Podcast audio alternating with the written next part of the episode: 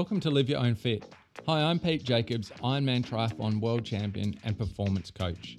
Coaching athletes and everyday people has meant dissecting my past achievements and the practices that I was consciously and subconsciously doing. There are so many mindset, goal setting, and fitness techniques that I'd implemented back then that are now at the forefront of all good health and performance coaching programs, and none more so than our Live Your Own Fit programs. Not to mention the huge amount of new nutrition science that is debunking old myths and boosting modern performances. Hi, I'm Jamie L. Jacobs, co founder of Live Your Own Fit. I am a health, well-being, and performance coach and six times 70.3 distance age group champion. We've been practicing these natural food patterns for years now and have so much to share with you. Did you know that with just a few lifestyle changes, you can go from fatigued to energized? Jamie and I are obsessed with understanding metabolic and mitochondrial health, as well as how our mindset connects everything for both everyday and athletic performance. We help you change from a sugar burner to a flexibly fueled human, able to burn fat all day at rest or during exercise, as well as helping you build fitness without burnout or injury, and learn mindset strategies to help you train, race, or perform day to day. Our aim is to help you see the big picture so you can learn about and change the things you need to and not worry about the little symptoms that will improve naturally as your health and energy increase. On this podcast, we talk to guests about everything relating to health, energy, and performance. We hope you enjoy today's episode. Welcome, Professor Grant Schofield, to our Live Your Own Fit podcast.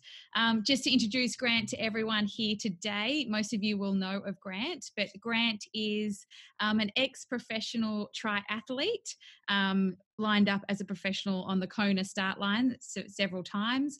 He's a world leading professor specializing in metabolic health and performance for human potential.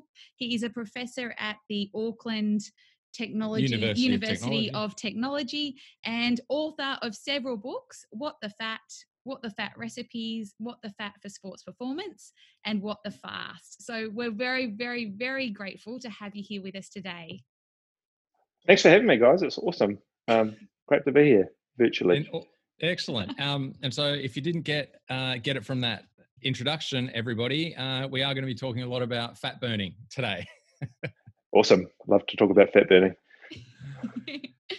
um, so I'm going to open up with a question, Grant. Um, and uh, it's all about you obviously work with a lot of athletes around sports and performance and um, optimal performance. Um, but why and how does eating a whole food, low carb diet really help improve our everyday health and everyday sports performance? Oh, that's a big a question. Big, a big, question. Yeah, big question.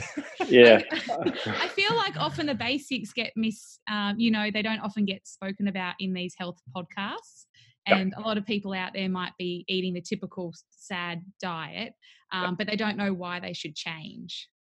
Well, I mean, there's a whole bunch of basic reasons around food quality, but I, I think even back a step from that to think about basic human physiology is uh, and one thing we don't think about here is that when we burn two different types of things that can be used as fuel glucose, sugar, or uh, fat, then the metabolic consequences of that are actually completely different. They, they've just completely different effects on the body, uh, and they're different physiology. And they and they're not that one's bad, but I guess my hypothesis is if you go down to the local uh, food hall and you took one of those people and brought them into my lab and you put them on a treadmill and you started them walking and eventually got them running and then you measured their breath by breath gas analysis which one thing about that is you can estimate what they're using for fuel. Then one thing you would notice is that they they they're carb burners. They exclusively burn carbs to provide energy and that's okay. The carbs do that. They're really good at helping provide energy, particularly top end performance. Uh, but if you went back in time in a time machine, or or actually just travel into the say the remote Pacific, where people are still subsistence living off off whole food stuff that was recently alive, running around or nature swimming somewhere or growing somewhere, then you would see a completely different metabolism. When they were sitting around and moving slowly, then they were exclusive fat burners. And it's not until they start to exercise at a very high intensity they become carb burners. And so that sort of person has what we think of as normal human physiology. Um, they burn fat when they need to, and they burn carbs when they need to. And unfortunately, because of oh, there's a whole history of what we've thought of, and when people have decided we should advise people to eat food for health, um, the, the diet heart hypothesis and the lipid hypothesis, this idea of vilifying fat, particularly saturated fat, uh, the, the either the uh, unintended or, or, intended consequences, depending on how much you're feeling like it's a conspiracy theory of the food mm. industry at the time. And we've ended up with a diet that that pushes our physiology into a state where it really can't access the fat that it, it should normally be relying on as its predominant fuel source. And then if you think about that more, you're in a situation where uh, if you're burning just carbs, then that's an inflammatory situation.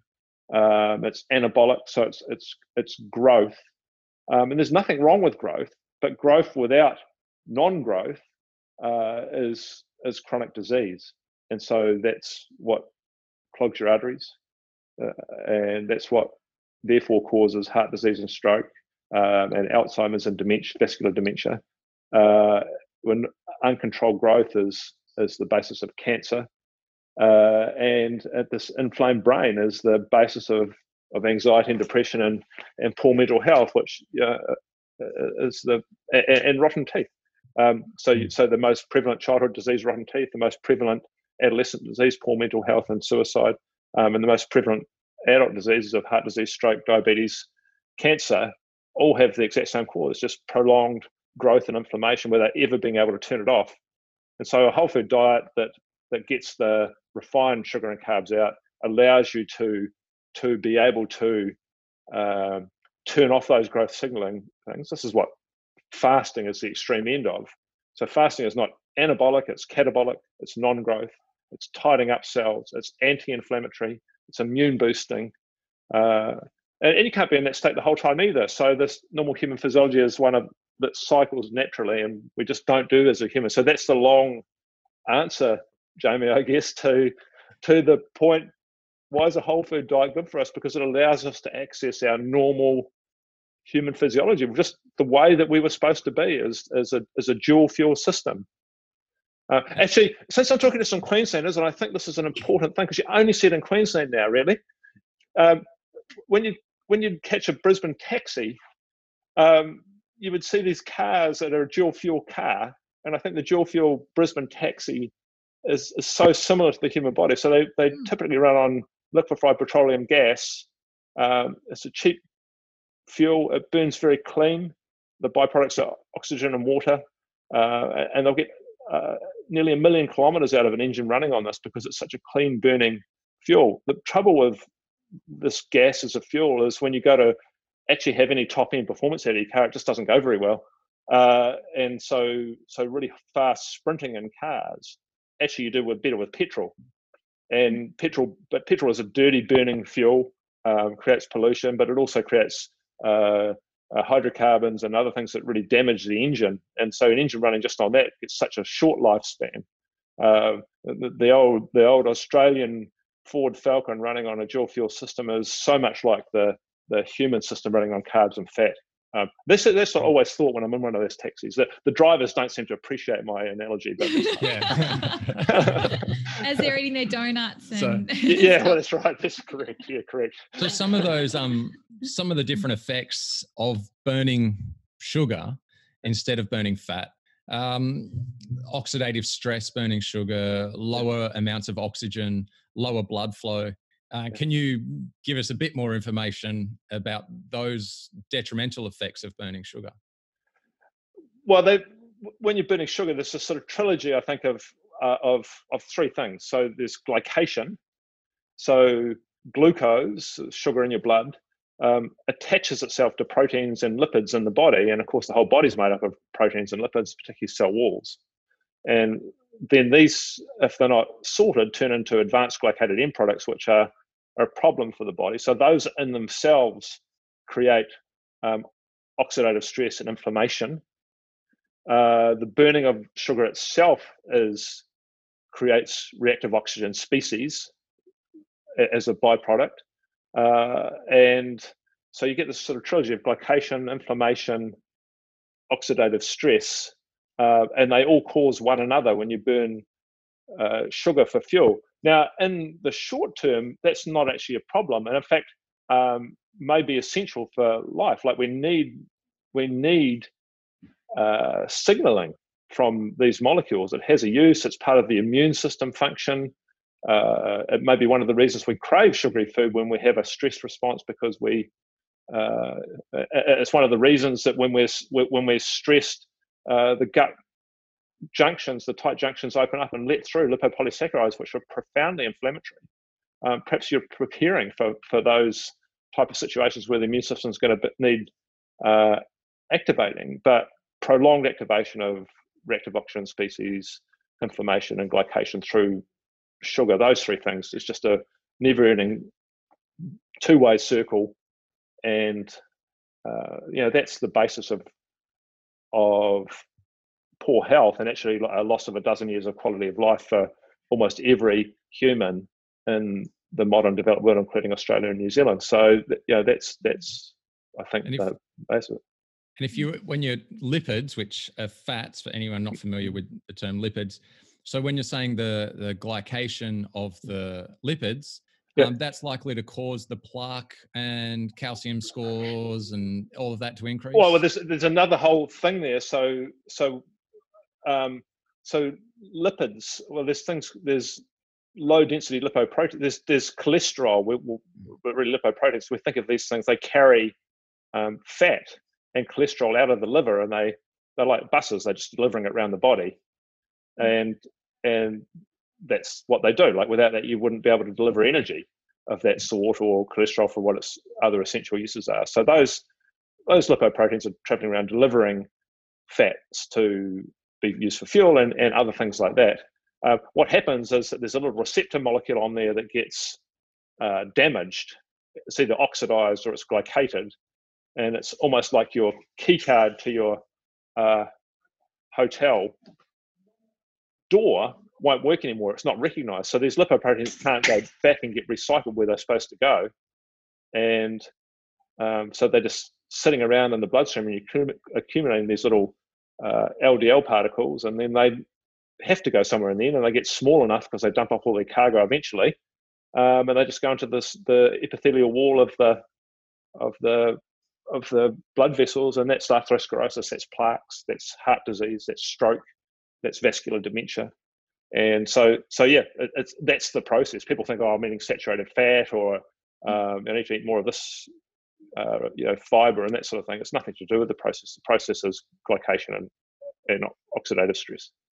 I remember reading a while ago, if this is correct, um, that also having high blood sugar levels will actually um, damage the endothelial walls of the cell. The little fingers of the veins themselves actually kind of get stripped away at that point when blood sugar's high. So that's yeah. sort of opening yourself up to more plaque buildup as well. Is that? Yeah, yep. There's that, and then and then you've got another whole mechanism that's that's unknown to do with this as well, because when the sugar in your blood's high and insulin's high, um, at the kidney you hold on to more sodium just because of that, uh, and therefore you hold on to more fluid. Therefore your blood pressure is higher. Therefore anything that's any little plaque that's sitting in the blood vessels, you know, the river is flowing faster um, with more pressure, those are more likely to break off, just just in like a river. And so, you know, multiple levels, you've got the same mechanism having different and, and negative effects. Yeah. So, oh yeah, I've got oh. one more follow up. to when you mentioned craving before, and you mentioned low energy, and, and energy is my favorite topic. Um, so you mentioned one of the processes that may be causing people to crave sugars. Um, and another theory of mine, and I'd like to get your opinion, is that uh, stress also causes that inflammation, as you said. But then the inflammation shuts down the ability for the mitochondria to produce energy via oxygen and fat and you know in an easily easy way. So that lack of being able to produce energy also then you get this feeling of low energy in the brain which is just a, a feeling of low energy but mm. it's actual inability to produce energy as well. Yeah and then it's a cycle it's a yeah, cycle. a cycle yeah. Yeah and the cycle i agree with that the cycle continues because then you go well i'm going to need a quick hit of energy here so you you you invariably go for the ultra processed junk food high in sugar uh, and and you keep that process going and then you move less um, so the normal stress that would have got rid of some of that glucose and then the other stimulus that helps mitochondrial health disappears as well. So it's just one on another on another. Uh, and everywhere you look, I think you're right, Pete. Everywhere you look in the body, um, a system that is normally throughout the entire time humans have been on the planet until just recently been in perfect balance uh, is t- tipped almost 100% in this one direction. And when you I mean, the astonishing thing to me is when you, and I, I imagine to you as you two as well, is when you try and contradict that and say, "Hey, this might be going on." You know, usually just met with a sort of blank, blank glaze at the best, and uh, mostly like, "No, you're wrong," mm. uh, especially in mm. medicine. Mm. Definitely, and then just leading on from that, Grant. Um, I recently had a client that was um, all systems go um, 80 year old client mm. wanting to get off sugar so wanting to get off the cakes and the biscuits and everything and she really wanted to see her energy levels um, increase but when she went to the cardiologist the cardiologist really scared her away from you know eating the liver pate eggs. and the eggs um, the saturated fats so she had an absolute um, freak out at eating saturated fats um, just because a cardiologist had said no your cholesterol um, is going to go too high what yeah it's a you... my, myopic focus. Yeah. And look my dad uh, who unfortunately ended up developing metastatic prostate cancer um, which is well and truly sorted now i mean I, sort of my one frustration is that you get everyone in your family eating well except your dad who doesn't believe a word you say until he gets metastatic prostate cancer and then decides to ask you what you do for a job again. The uh, I think that's every family, yeah. um, but it's really interesting because I went along to the first couple of oncology appointments. She's like, "Oh, just eat eat whatever you want," and and blah blah. And I was like, "No, that's not going to be happening." And then and then so we got him through his chemo things on uh, on a keto diet with some intermittent fasting. He's doing really well, no side effects. But you go to the clinic where they're administering the chemotherapies, and and there's nurses, like trained nurses, walking in there with biscuits and cakes and orange juice, and you're like, no thanks, we won't be having that. Um, mm. And they're like, why not? And so of course I'm dumb enough to explain why. and and and she goes, well, uh, she goes, we don't believe in that. And I was like, well, I don't care what you believe. This isn't a church. Um, and then I was advised that I was no longer welcome at the chemotherapy clinic. Uh, but yeah, that uh, I think that speaks to exactly what you're saying, Jamie. Can is you, that can you give us your answer? What you gave to the nurse? Uh, well, I just. I, I, well, this was cancer specific, and and specifically yeah. the adjunctive effects of um, ketogenic diets and fasting for chemotherapy, because there's randomized trials showing this to be uh, to mm. marginalize the cancer cells and to uh, protect the rest of the body from the the poison that you're administering it. because remember the chemotherapy is acting to destroy cells upon cell division. And so one so cancer cells are already marginalized because they're rapidly uh, dividing. They're always anabolic. They can never get a catabolic signal. And human cells if you eat junk food just go into the same state because they're also constantly anabolic, rapidly dividing. But if you take them into a ketogenic state um, and augment that with some intermittent fasting, then they become catabolic. They're basically protected from the the toxin that you are administering by IV because they they're not dividing. And so this sort of where they're killed at mitosis doesn't happen to them. Uh, and so you can prevent, you know, you can minimize hair loss. The sort of you know, remember in chemo, the things that chemo gets are the things that are dividing the most rapidly, like hair cells, uh, stomach cells, because those are replacing every few days, uh, skin cells, and those are those are really heavily affected by chemo, and those are protected because they they go catabolic. So I'm just trying to explain it like that, um, but she doesn't believe in that. So you know that's the end of that really. Uh, it's quite a hard message to get out quickly in a yeah. healthcare setting when they have no idea who you are and you've got really no credibility. Yeah. Um, you're just you know some bozo sitting there supporting his dad. You could just leave a couple of your books beside your dad's bed, and well, yeah. But it's just uh, what you spoke to there, Jamie, and what I was speaking to is is endemic in my frustration in the health system. Uh, that that uh, we're we're decades behind the science, and and you know to a certain extent it's always been the way. We expect there to be a sort of medical half life. You know, half what medicine knows is wrong, uh, and that takes forty years to replace that half.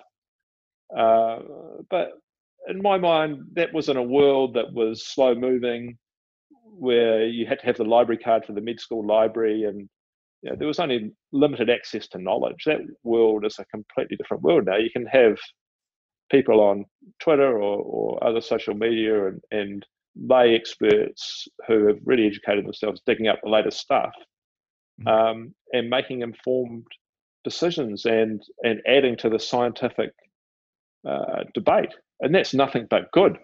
Mm. And and somehow medicine hasn't realized that. And so you end up in a bizarre situation where, in the realm of nutrition, uh, if you if you're prepared to do a few months of reasonable digging around on your own, you'll know ten times more than your doctor because they just never had any training. Uh, but the the power sort of sits the other way around, and that's a shame. Mm.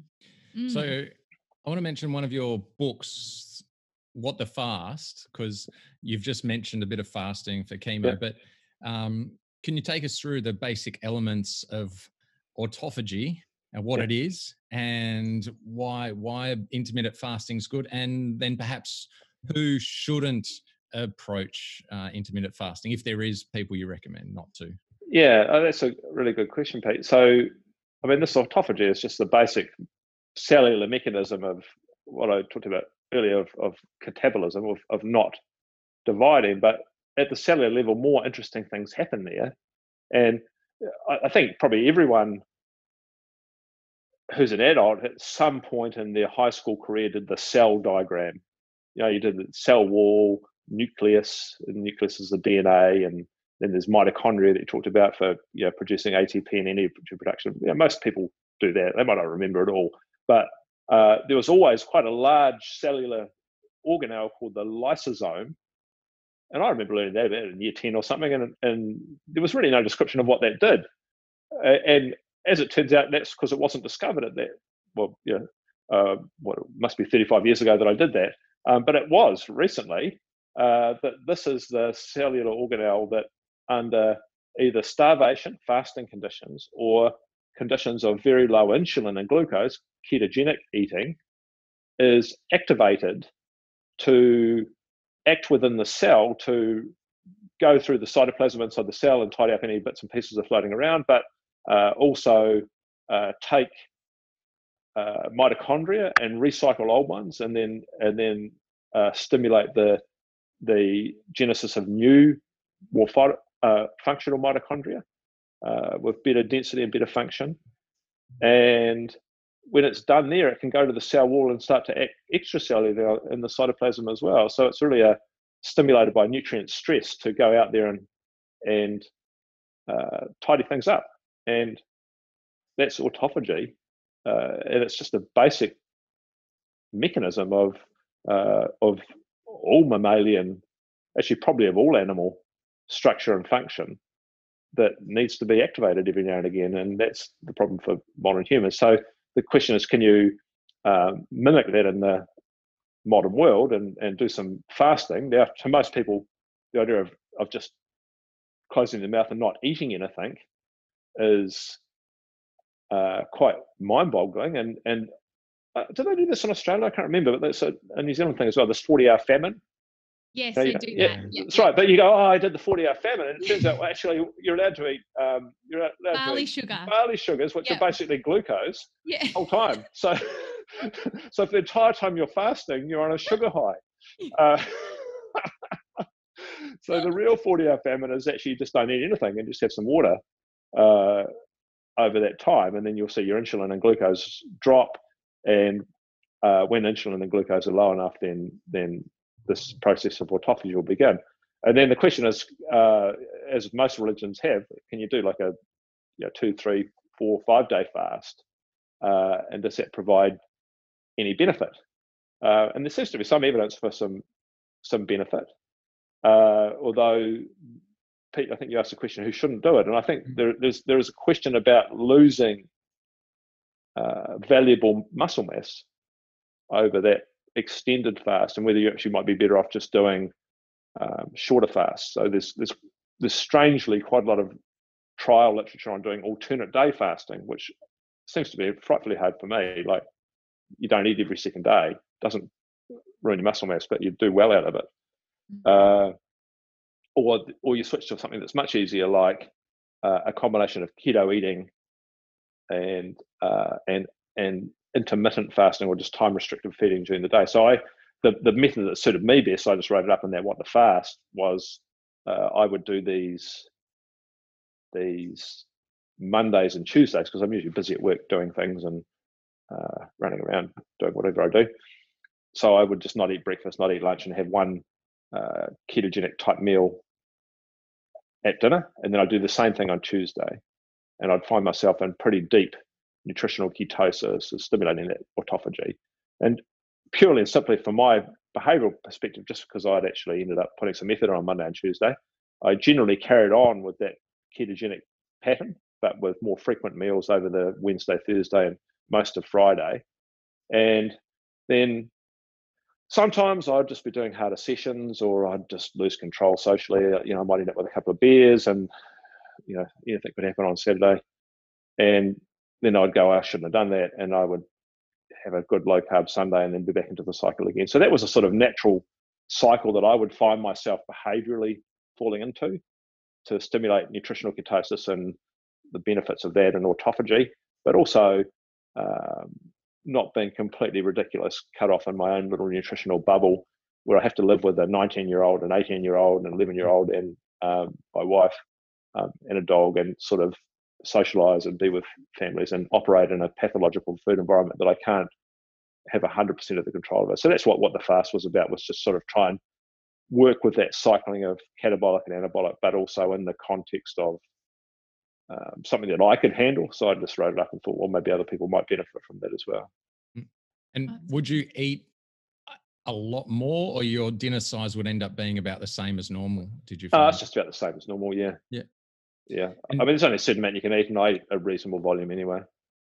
And um, when you mentioned there's other ways of of doing that, just a very low low carbohydrate um, eating. But what about um, like protein sparing fast, where you really just have protein um, and not too much of it? At, and so you could you do similar um, to what you're suggesting? Yeah, uh, yeah. I think the, probably the problem with protein is that um, no matter what, it's the way protein is dealt with is slightly insulinogenic, so it's probably going to dial a little bit of that autophagy up and down. But it's certainly another way of doing it. I mean, you look at people who do a carnivore type diet, which is really high in protein, and they're they're ketogenic the whole time. So, yeah, uh, yeah that's that's another way of of attacking it. And is there anyone, um, Grant, that you recommend shouldn't do? Oh yeah, that was fasting in terms of intermittent fasting. So wouldn't, uh, they wouldn't eat breakfast. They wouldn't eat until ten or eleven in the morning. Uh, yeah, I think I think there's a few types. I mean, obviously, pregnancy is always sort of contraindicated for everything, but who really knows since no research is ever done on those women, it's just so hard to do. But so you, mm-hmm. I think everyone sort of errs on the cautious side there, and I probably fall into that category still. Um, I still think there's an issue that's unresolved around around menstrual cycles, uh, and then also uh, changes in hormone balance through hormonal balance through perimenopause and menopause. Uh, and and some women just seem to be better off because it is stressful. Like mm. like there's a stress to fasting, and if you've got quite a lot going on, there's also a, a group of there's a subgroup in that those categories that that for whatever reason train hard a lot. Mm. So they've got a sort of high cortisol load, mm. high stress, and I, I think well, first of all, I wouldn't advise them doing that. But if they are doing that, I don't think fasting, intermittent fasting, works very well for that. It's just an extra. You're already stressed. You're already producing far too much cortisol. You're suffering negative consequences. Um, uh, fasting will produce more cortisol. Like that's one of the side effects by itself. And if you've got that managed, that's not a negative thing. That's a good thing. But if it's already out of control, I think that's an issue. And I, that it's just hard to know what's going on with that, especially perimenopausal. Just what by that I mean a woman who is now her estrogen and levels and progesterone levels are not as they have been. They're not cycling as they have been. The balance isn't what it has been. Um, who knows exactly what that balance is? But that appears to. I think that warrants further investigation. I, my experience with those women is that you're probably better off with some more regular meal timing. Mm. You got anything else to add on that? Um, well, I yeah, was. I, I wanted to ask something. circadian. I was going to add in the the circadian rhythm and cortisol kind of picture into that maybe eating framework, and whether it's just partly they're not having good sleep, they're they're too much Correct. blue light at night. So, so does circadian circadian rhythm you think affect fasting impacts? Yeah, it's a sort of a two-way thing here, which is um, like if you read the academic literature on trials with with with fasting, like whether it be alternate day fasting or uh, longer fast or uh, uh, eating windows, then it, it appears to be better for sleep quality and quantity. Um, except for my experience personally with me, um, is that's not the case. Uh, especially on an extended fast, my sleep gets lighter and lighter and lighter and of lower and lower quality. I don't seem that tired from it, but that's certainly happening. And I've always explained this to myself without any actual science behind this that uh, that I'm getting really. If any food actually did come wandering past when I was asleep, I'd be sweet as to jump up and kill it. Uh, I don't know if there's anything in that, but that's. I find that anything beyond a day's fasting has quite a negative impact on my sleep. And most often, the reason I'll break an extended fast is it's just too annoying. Uh, but other people don't report that, and the literature doesn't report that. Yeah. My hmm. theory that I just thought of then, um, yeah. perhaps having lower liver glycogen yeah. could mean that your hormones are actually kind of working a little bit harder to make up for that lower liver glycogen. Yeah, but perhaps that's the case, and it's just really having to work harder to to mm. produce more gluconeogenesis and stuff just to maintain my mm. normal blood glucose and that mm. sort of thing. Um, and yeah, so then the cortisol was really rocketing harder and higher yeah, and maybe yeah, affecting sleep. Yeah. yeah. Cool. Just going back um, to women, because I'm obviously that's a passion of mine, women's health. Yeah. Um, uh, two part question. So, women that are sort of rushing around, you know, they're working hard, they're training hard, they're trying to have a social life as well.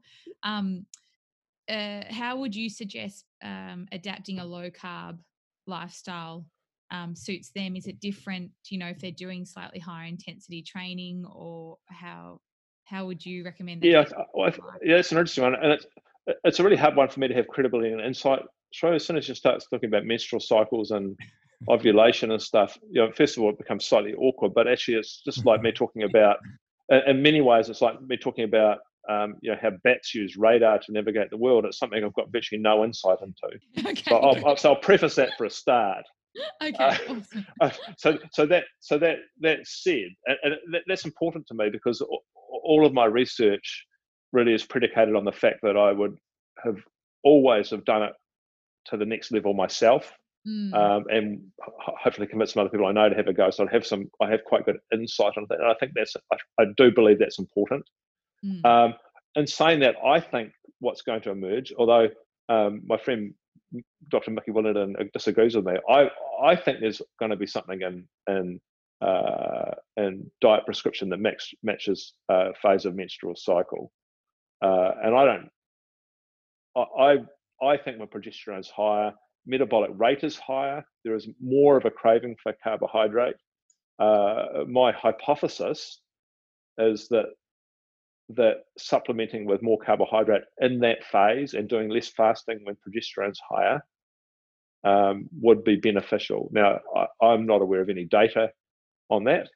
Uh, and, you know, of course, every time we go to do a study, we're like, who are we going to use as subjects? And we're like, oh, we should definitely have men and women. And we go, oh, no, menstrual cycle's going to bugger it up. The women are out. um, you know, which is the very reason we should be doing it on women. Mm. Um, so, so your typical exercise physiology, particularly subject, uh, is is a male mm. for for exactly the reason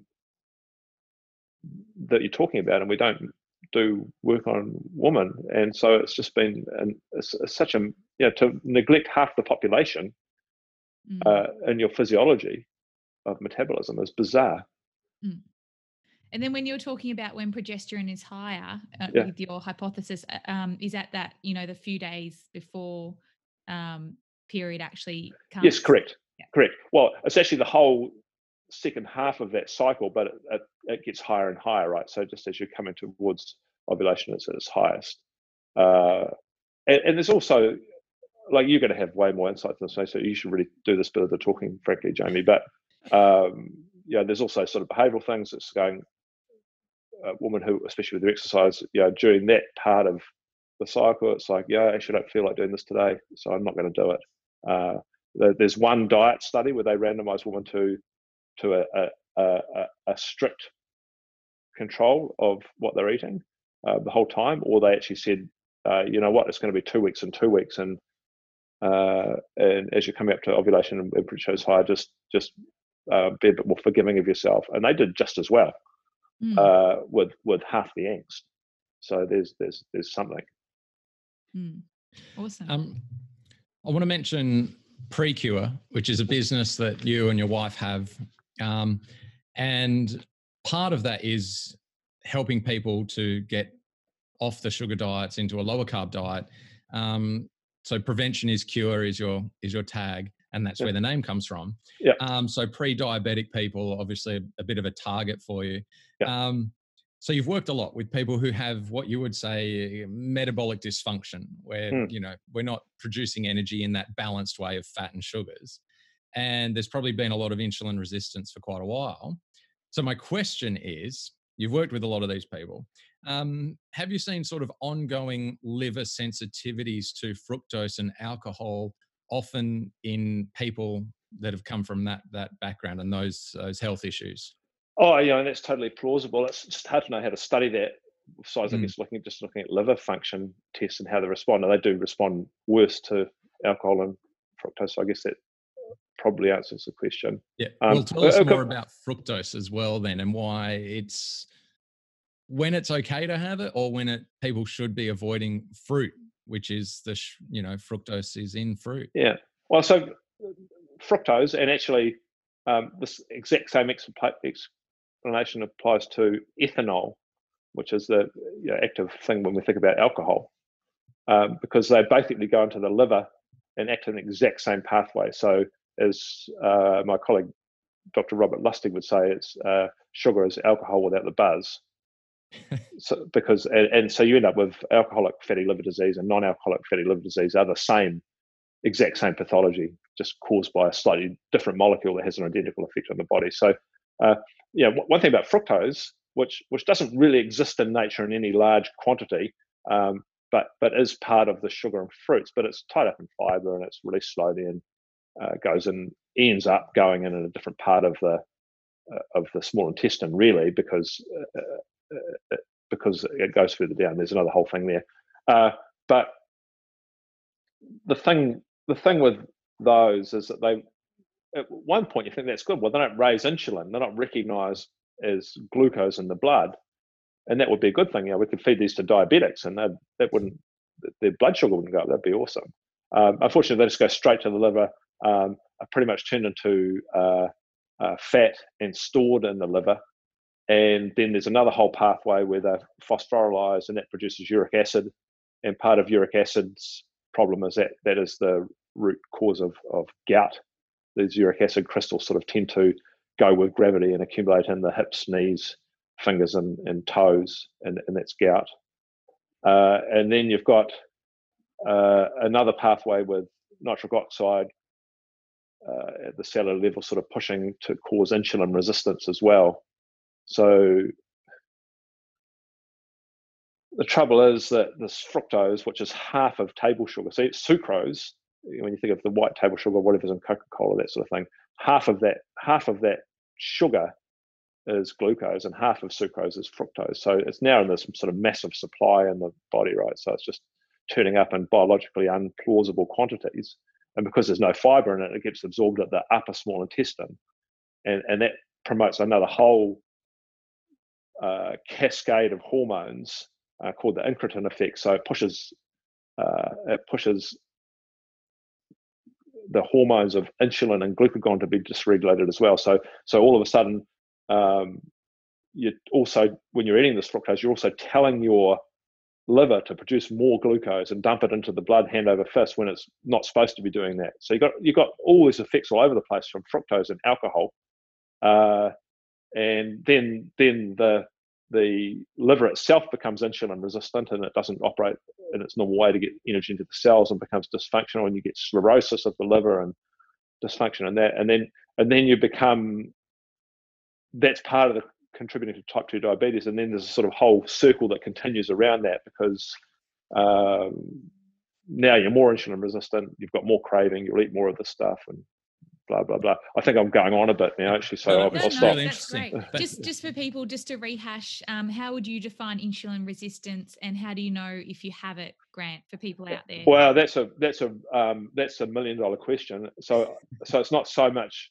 Um, so so there's two words here which are, sounds there's two phrases here which sound similar but are actually sort of different. We, we I'm using the term insulin resistance, which when I really mean um, they're prone to becoming hyperinsulinemic when they eat carbohydrates. Um, so, so they're prone to producing massive amounts of insulin to achieve the same job as a, in, a, in, a, healthy person, a small amount of insulin would would do. Uh, and so this this term hyperinsulinemia is what we really mean. So the way you'd measure that is what you'd have to do is you'd have to feed someone uh, a, a carbohydrate meal or a standard oral glucose load and measure their not just their glucose response but their blood insulin response. And and so in nutrition we're calling that a postprandial response. So that's just your response in your blood to eating that stuff. And uh, obviously that's hard to do. Like mm. you just don't go into the doctor and they do that but it can be ordered actually. Uh, and and Australian doctors more so than New Zealand doctors can actually tick that form and get you to do that. So that's that's the most accurate way of telling whether you're hypersecreting insulin uh, when you're not supposed to be. Uh, most people don't end up doing that. And so the standard blood test